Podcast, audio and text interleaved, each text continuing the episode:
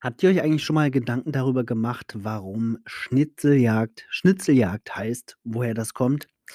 Es kommt natürlich nicht vom panierten Kalbsschnitzel oder Schweineschnitzel. Man jagt nicht nach leckeren Fleischstücken, sondern, ähm, der Begriff Schnitzeljagd kommt daher, dass, ähm, Teilnehmer einer Spur folgen und diese Papu äh, Spur besteht oder bestand üblicherweise früher aus Holz oder Papierschnitzeln.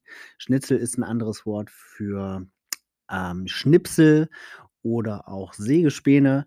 Das wird in unterschiedlichen Regionen unterschiedlich verwandt, aber daher kommt das. Einige sagen ja auch Schnipseljagd. Ähm, das auch das ist 'n gangbarer Begriff. Daher kommt das also. Es hat also nix mit einem beliebten deutschen, äh, Gericht zu tun oder vielmehr in in 'nem österreichischen Gericht. Das Original Schnitzel kommt ja aus Wien, sondern tatsächlich mit der Wortherkunft, ähm, von den Schnitzeln. Ja, ähm, hat insofern was mit Geocaching zu tun, weil Geocaching wird ja gemeinhin als eine digitale Schnitzeljagd bezeichnet.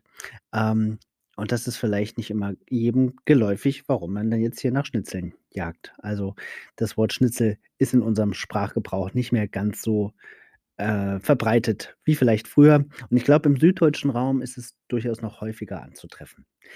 Das war's, kleine Begriffserläuterung heute, Begr Begriffsherkunft.